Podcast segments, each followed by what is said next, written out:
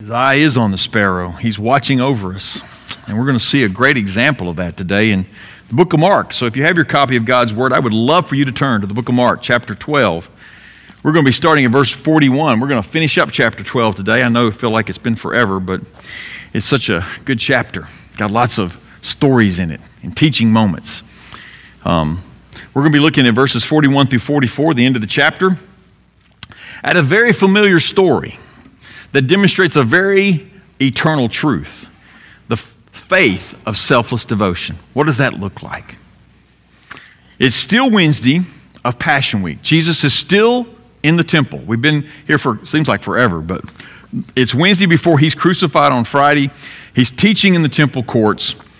And he's just finished, as we talked about two weeks ago, warning the scribes and warning the people about the scribes and what, they're done, what they've done. And one of the things he mentions in that is the fact that they devour widows' houses.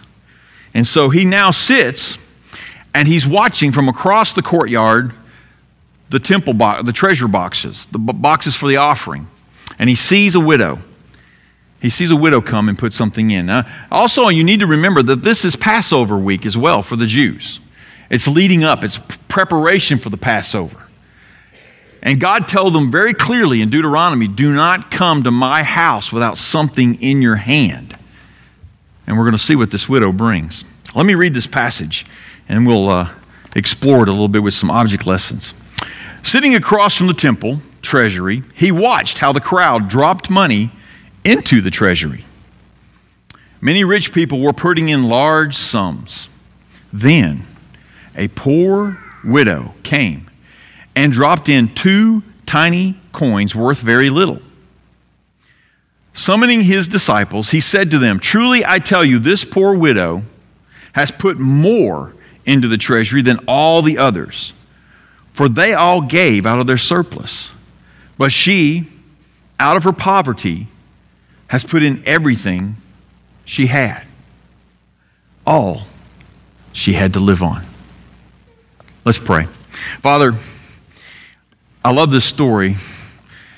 I don't know that I'm always happy with the conviction it brings to my heart, but I know that you are giving us this word this morning for our own souls, for our own hearts. May we hang on to the true meaning of what this is about. And may it change our hearts and grow our, our spirits to love more, to follow you closer. In Jesus' name I pray. Amen.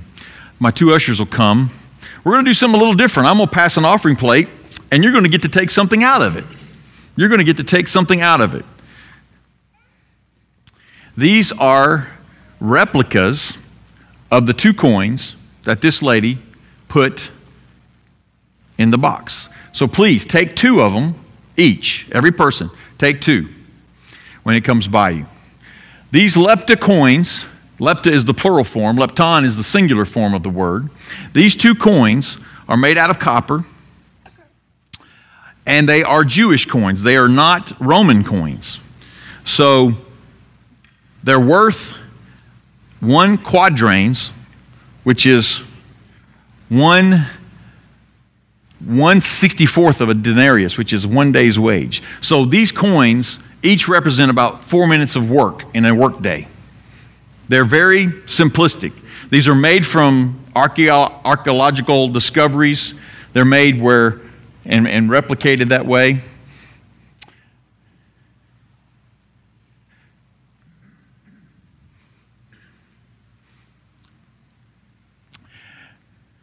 But these coins were the ones that Jews would exchange their Roman coins for so that they could give to the offering at the temple. So these coins couldn't buy very much. They, even if you had a whole bunch of them, they weren't worth very much because you would have to exchange them for Roman coins to purchase anything. And so this is what she had. this is what she had left in her wallet that morning.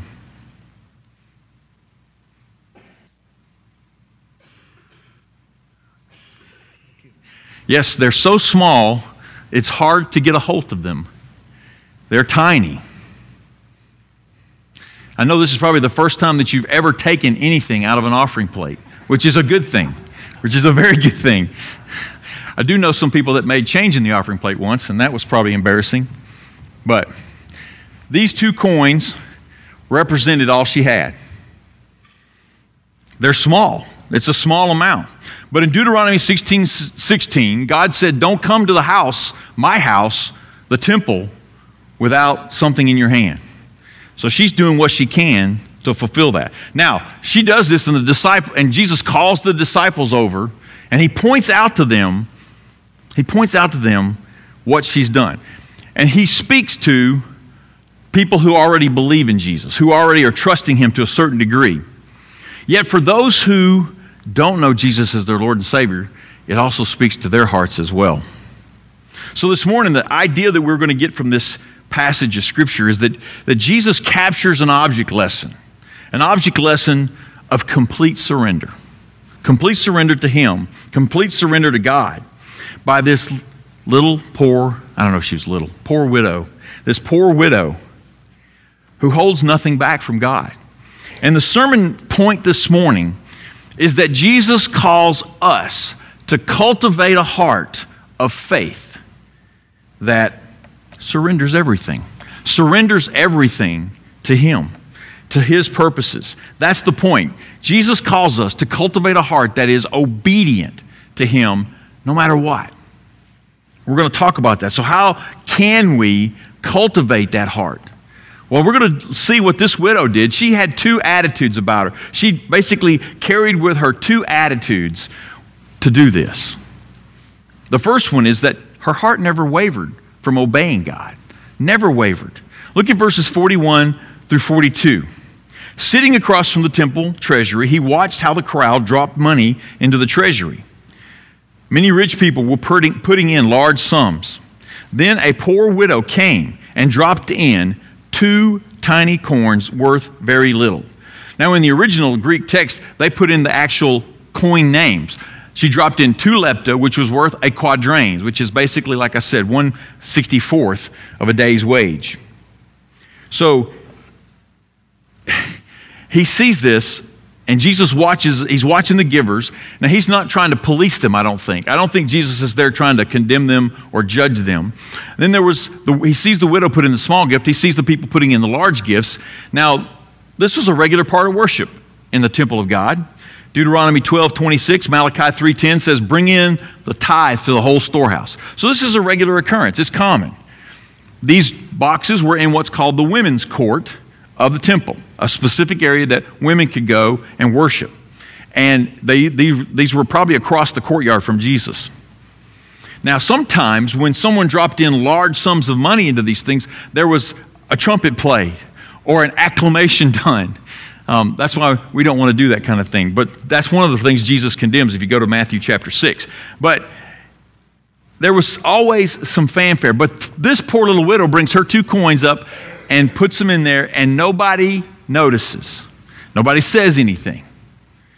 But Jesus notices. Jesus sees. And here's what he saw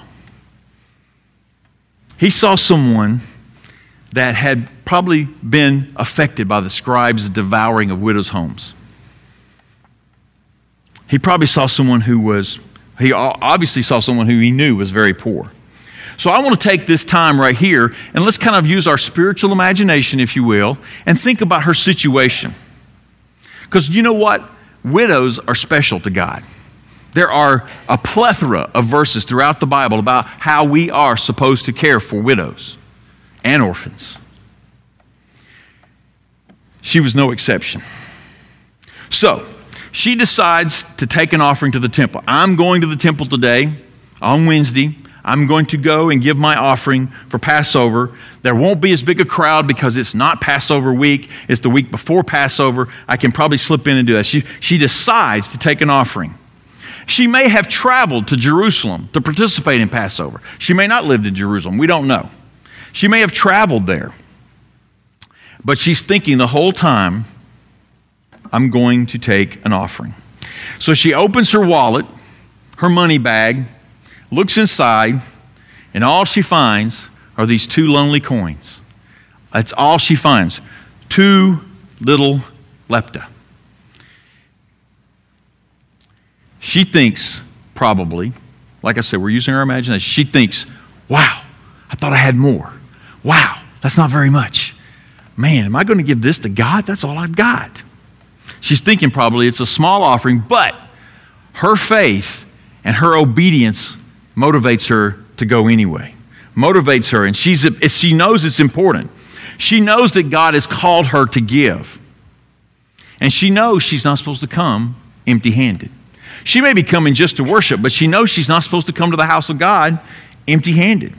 So she grips those two coins in her hand and takes off, and she prays as she goes. I believe she's praying the whole time. She hears in her mind the echo of the law Bring it to me, bring this tithe to the storehouse. Don't come empty handed. And she remembers the promises of God that He'll take care of her. She's remembering all the promises we just read in Psalms 103. She's remembering that He will take care of us. All the benefits of worshiping and blessing God. So she decides to give God what she can. Her heart puts God first in all things. So off she goes. And as she's walking through the crowd and through the city to get to the temple, I'm sure she's passing many temptations to spend that money. I mean, there were, there were it was beginning to be the week before Passover. There was probably lots of markets and bazaars going on and people selling things all along the path to where the temple was. So she's, she's being tempted. Her stomach may even actually have growled on the way to the temple. But her faith in God, her trust in Yahweh, her reliance on Jehovah Jireh motivates her to press on. She doesn't give it an option, she doesn't second guess it. So she approaches the temple. And she probably thinks for a second, man, if these scribes see me bring this puny little offering, they're going to ridicule me. They're going to condemn me. She probably stops at the, at the opening to the women's court thinking that and then walks in. She decides to go on. So she's got to walk all the way across the courtyard. These offering boxes were somewhat trumpet shaped. I think primarily to keep you from getting your hands inside the box. But you put them in these trumpet shaped boxes. Uh, shofar was the word that they used. And she sees those across the way. And she walks, as she walks over, I'm sure she's just hoping not to be noticed, not to have anybody see me. Someone may have asked her as she's walking through that courtyard, Do you have the right money? Do you have Jewish coins? Do you need to exchange coins? I think she would probably just ignore them and press on. She didn't need to exchange her, her coins because they were already the Jewish coin. She's not deterred. She steps up to one of the boxes and gently releases both coins into the box.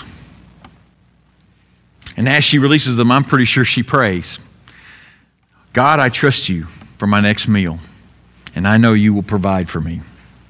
Please help me. Now remember, I'm using my spiritual imagination. That's not in the text, that's not in any of the text. Um, Luke talks about this same offering. But then she walks away thinking nobody saw. But Jesus did.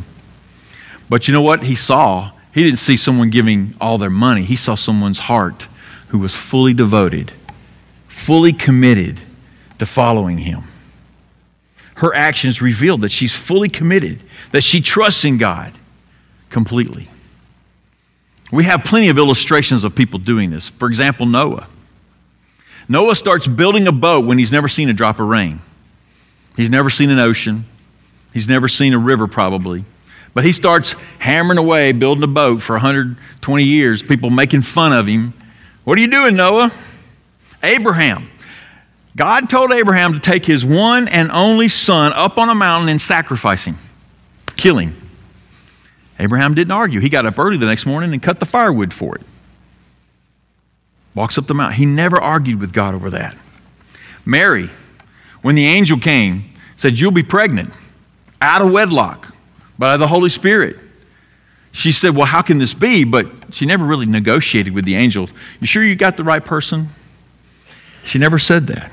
See, full devo- devotion to God's way comes from deep conviction that His way will always be better, that His way will always be right and righteous. Philippians 4:19 says, "My God will supply all my needs according to his riches and glory." She trusted that verse before it was even written. Matthew 6:33, "Seek first his kingdom and his righteousness, and all these things will be added unto you." And even chapter 11 of Hebrews, where the writer of Hebrews lists this long list of heroes of the faith, people who amazed us David, Abraham, Moses, Samson, Gideon, all those guys. And then he finishes chapter 11 and he goes into chapter 12. And this is what he says Therefore, remember, if you see a therefore, look above it to see what the therefore is there for. Therefore, because of these, since we are surrounded by so great a cloud of witnesses, let us lay aside every weight and sin which clings so closely, and let us run with endurance the race that is set before us, looking to Jesus, the, the founder and perfecter of our faith, who, for the joy that was set before him, endured the cross, despising the shame, and is seated at the right hand of God, the throne of God. You know what? That little lady right there became a hero of my faith right that minute when she gave it all. She didn't, she didn't quibble about it at all. She became a hero of faith. She looked to God and she found peace in her poverty. And Jesus was the source of that peace. So, how do we apply this, this fully committed point here? Well, lifelong obedience starts with faith in Jesus, in your forgiveness, in your salvation. If you don't have that first, your actions are just works that don't get you anywhere. They're always going to fall short. Jesus changes the heart first. He changes our heart first to radically trust God in any situation, in any circumstance. And we trust Him because we're grateful for what He's done. We have not forgotten the benefits of our God, what He's done for us. So look at these two lepta that you have in your hand. And I want to ask us some questions this morning. what areas of your life are you not trusting God? Are there fears? Are there hesitations?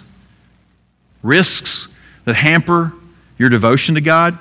Are you afraid to apologize to somebody because you think it's going to make you weak? Are you afraid to admit you're wrong to somebody or your own errors or to correct some ill words you spoke earlier? To clear up bad feelings? Are you afraid of that? She wasn't. Are you hesitating to help somebody? Are you hesitating to reach out with words, to reach out and comfort them, to offer assistance, to walk through tough times with them, to change your behavior? Are you hesitant about that? Afraid it's too much? Wasn't too much for her. Are you afraid of risking embarrassment? Afraid of risking awkwardness to talk to someone about Jesus? You're afraid of giving too much or getting in over your head, caring too much. You know, last week Jeremy talked to, to us and challenged us about our words. Sometimes we need to say things, and sometimes we don't need to say things. But we need to have a heart that changes. We need to trust God at His word. She did. His promises never fail. They may not meet your agenda, they may not meet your idea of what promises are to be kept, but He always comes through. He always comes through. Full commitment only begins with a heart that never gives a second thought to obeying. His words suffice. The memory verse for this month Heaven and earth will pass away, but my words will never pass away. So you can believe them, you can obey them, you can follow them, you can be fully committed to them, you can give it all to Him. So she was fully committed to obeying God, to faithful obedience in her heart. And now she acts on that conviction, fully invested. She's fully invested after this next two verses. Follow as I read this. Summoning his disciples, Jesus said to them, Truly I tell you, this poor widow has put more into the treasury than all the others, for they all gave out of their surplus. But she, out of her poverty, has put in everything she had, all she had to live on.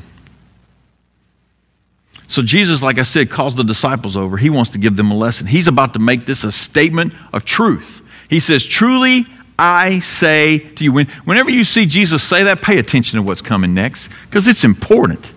Truly, I say to you, he makes this a valuable truth. She put more in the offering boxes than the entire sum of everybody else that gave that day. She put more. She put more in. How can he come up with that number?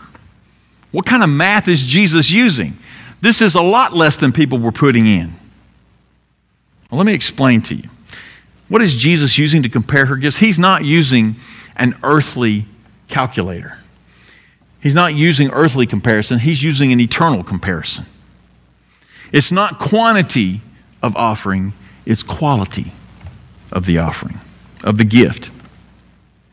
See, and then he explains for the others gave out of their surplus. Their surplus. They looked at their checkbook first and said, Oh, I could probably give, eh, and come up with a number. They didn't sacrifice anything, they didn't risk anything. They gave from comfort, not conviction. Yeah, large sums are expected from people who are blessed. I'm not going to deny that at all. Large sums should be expected, but they should be also given with humility and grace. No trumpets, no fanfares. Don't let the left hand know what the right hand is doing. But she, she gave from her poverty. She did not look at the emptiness of her wallet to decide, but she gave what she had. Gave it all. Held nothing back. She literally gave all she owned to live on.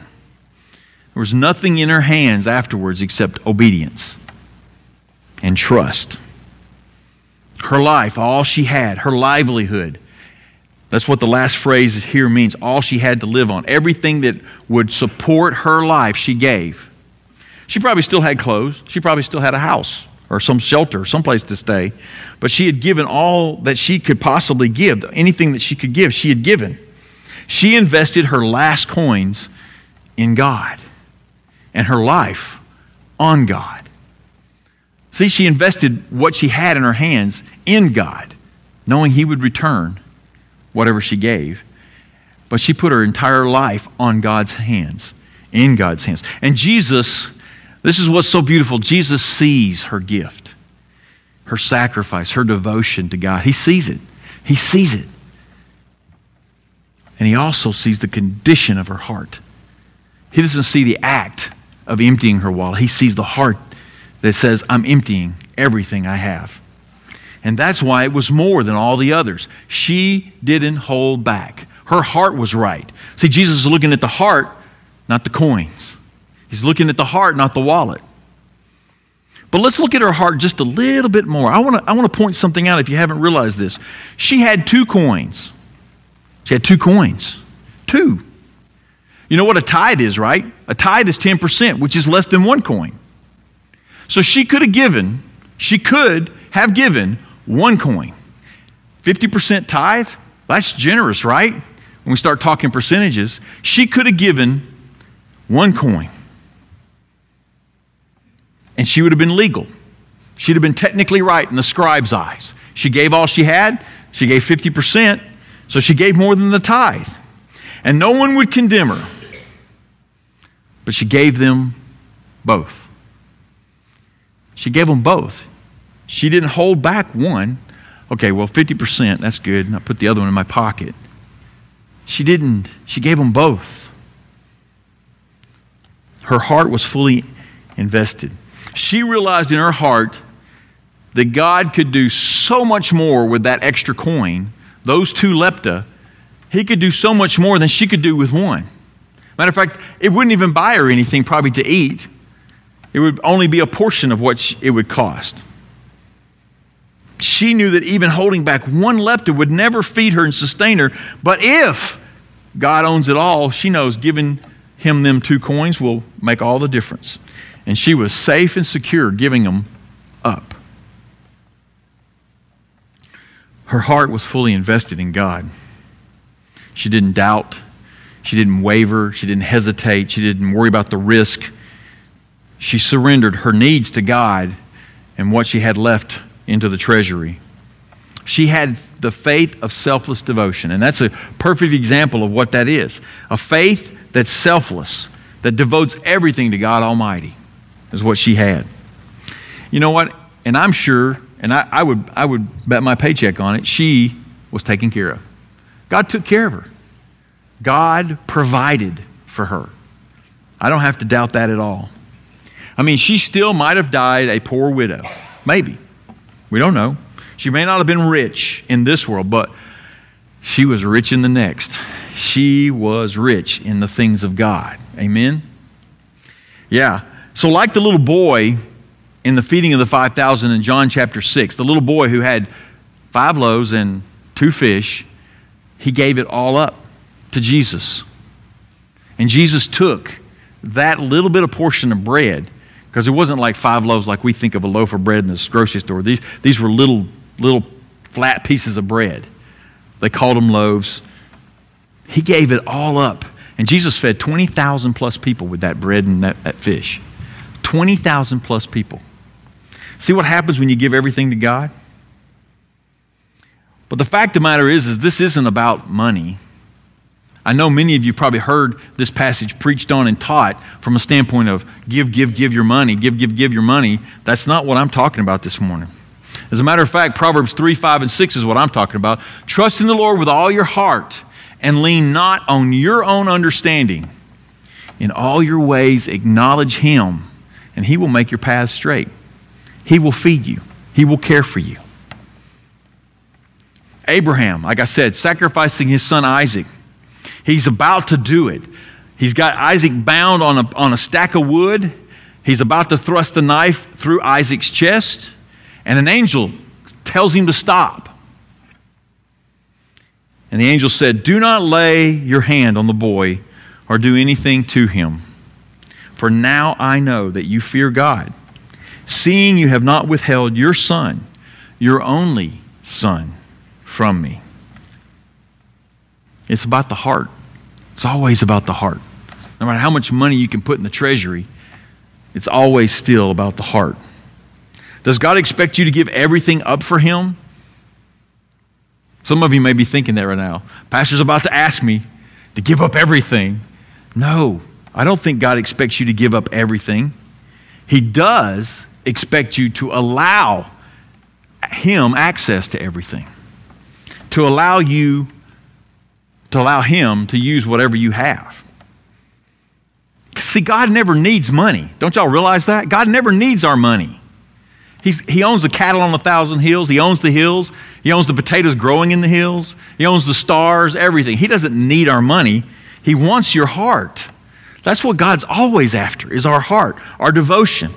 God expects us to be good stewards of what we've been given, yes. He expects us to manage our households well, to track our resources and our finances, but He also calls us to be ready, willing, and able to meet needs, to give honor to Him in our actions, to obey Him in all matters. Be ready, willing, and able to do that. God calls and equips us with whatever He's given us, but He calls and equips us with hearts to make Him first in all things. Honor Him in all actions, obey Him in all matters. That's what Psalms 103 was talking about this morning. And so many times we find ourselves in a pickle because we didn't stop and check our hearts. We didn't stop and give God a chance to examine our own hearts and, and tell us, no, you're thinking about this wrong, you're going about this wrong. Like sometimes when we speak too soon or say something we shouldn't say. It gets us in trouble because we're not putting God first. Seek first His kingdom and His righteousness. See, a heart fully committed invested in God we'll find time and we'll find the means to seek God's will in all matters. In Matthew 7 7, Jesus says, Ask and you shall receive, seek and you will find, knock and the door will be opened. We're so lazy, we won't even ask. We won't even seek to find out what God's will is for our hearts. Give God full access to your heart. That's what this is about. She had it from the very beginning, she was fully committed. Give God full access to your life. Every nook and cranny of your heart, every bit of your life that you're holding on to, it's like, well, this is my little thing I want to keep. God can have the rest. Nope, He wants it all. And you can only do that by reading your Bible and praying. I can't talk you into it. I can't yell you into it. I can't make you do it. You have to spend time with God and see that He is a greater God than you can imagine. That's what this lady saw, this widow. She saw that God is bigger than my two coins, my empty wallet. Don't assume that God has nothing for you to do, nothing for you to give, no way to use your time, treasure, or talents. This poor widow didn't assume that her two little coins were too little. She gave it without hesitation. So this week, I want you to take these two little leptas home and try to find a place in your house to put them where you see them often. And make it, make, let it make you think about what am I holding back? What in my heart am I hanging on to? Ask God to, every time, what, what am I supposed to be giving up? What's in my heart that shouldn't be there, God? And give Him time to show you. His Word will show you. God calls us to be open handed with our lives, He calls us to, to grant Him full access. So we need to take time and pray about it. What would it take for you to be fully invested in God like this widow was? What would it take? She made up her mind to obey, and then she followed through with her actions. As we conclude this, her, de- her devotion came from her faith. And I want to reiterate, okay? I don't want y'all running out here today saying, oh, the pastor just wants us to give all of our money. That's not what I'm saying. I'm not saying that at all. This passage is not about money, it's not even about generosity. It's not about giving, it's about our hearts. It's all about the heart. And Jesus points this truth out. He points this truth out in this widow's life two days before he's going to give his all for our sins. Just two days, less than, 20, less than 48 hours, he will be dead. His human heart is fully committed and fully invested in what God wants. And when we trust Jesus for forgiveness, He gives us a new heart that we can surrender to Him completely, 100%. God desires to lead us to eternal blessings by committing fully to Him. That's what He desires. He's not looking for you to give up your money just to, for the sake of giving up your money. He's looking to change your heart. D.L. Moody, a 20th century evangelist, he said this once. He said, The world has yet to see what God can do with a person fully committed to Him. And then he added, By God's help, I aim to be that person. This widow concluded the same thing. She knew God could use those two coins better than she could. So this morning, as we enter our pastoral prayer time, take some time to pray about your own heart, to fully commit, to give God complete access to whatever's in there, to let Him wring you out in a sense. Ask God to help you fully commit in this time of prayer. We'll have a time of silent prayer. If you want to come to the front and pray, feel free to do that. After that, I'll close this out. So let's have a time of silent prayer.